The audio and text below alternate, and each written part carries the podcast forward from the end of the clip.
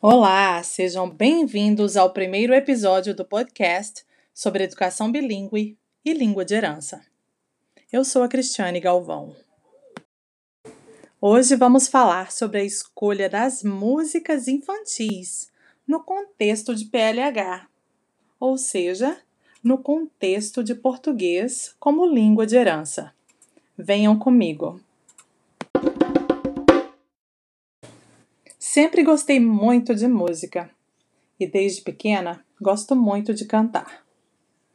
Costumo dizer que minha vida tem trilha sonora e cada coisa que vivo tem uma música associada a um momento.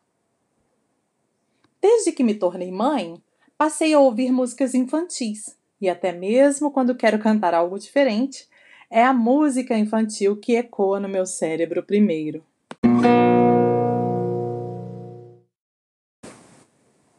A música, assim como todos os outros sons que fazem parte da nossa vida, também faz parte do mundo da criança.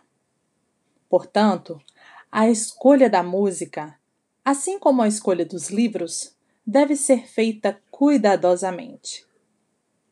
Nem todas as cantigas de roda são mais vistas como as melhores canções para as crianças. Alguns grupos que produzem músicas para o público infantil brasileiro até já fazem ou fizeram mudanças ou adaptações em cantigas tradicionais devido ao conteúdo das canções. No ensino de português como segunda língua ou língua de herança, muitas vezes temos a tendência de escolher músicas que marcaram as nossas infâncias e, além de tudo, que fazem parte da nossa bagagem cultural.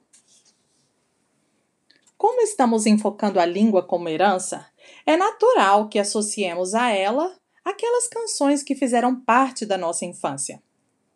Eu mesma comecei uma lista de músicas infantis durante a gestação. Mas só fui prestar atenção em muitas letras das músicas depois que a minha filha nasceu. Hoje vivo uma reflexão constante sobre quais músicas devo incluir no nosso repertório. Procuro por músicas que tenham letras boas, interessantes, que sejam ricas culturalmente e que tenham uma linguagem rica também. É interessante notar que a criança muda o gosto pelas músicas de acordo com as fases que ela está vivenciando. É uma procura constante. A maneira e o contexto no qual as canções são inseridas também mudam. Por exemplo, até os dois anos da minha filha, nós ouvíamos músicas o tempo todo, não importava o que ela estivesse fazendo. Havia música sempre, até na hora da soneca, pois tinha um mobile com sons de passarinhos no berço. Desde que ela completou dois anos, as coisas mudaram e comecei a utilizar vídeos também. Não em grande quantidade, mas utilizei este recurso por ser bastante rico. Então, com acesso a canais online, ela assistia vídeo dos grupos musicais que até então costumávamos apenas ouvir.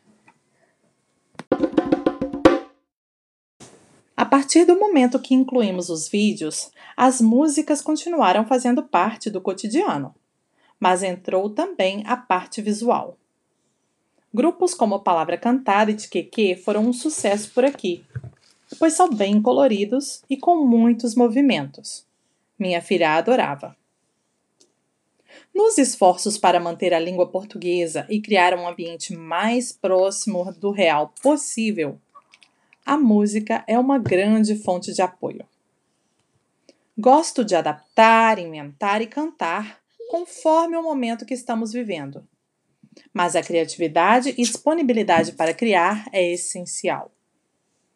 Penso que se quisermos que a língua de herança seja privilegiada, teremos que usar diversos recursos para nos ajudar. Sempre digo que temos uma infinidade de recursos nas mãos, mas em um processo meio solitário e com uma língua minoritária. No caso do português, é bem minoritária mesmo em comparação a outras línguas. Então, Quanto mais música na caixa, melhor. E a minha filha até já aprendeu a dizer: quem canta, seus males espanta. E vamos que vamos.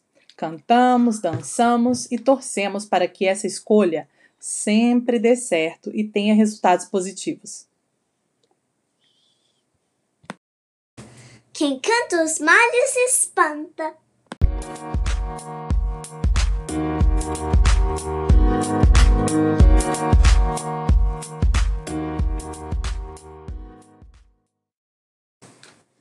Obrigada por ter escutado este episódio.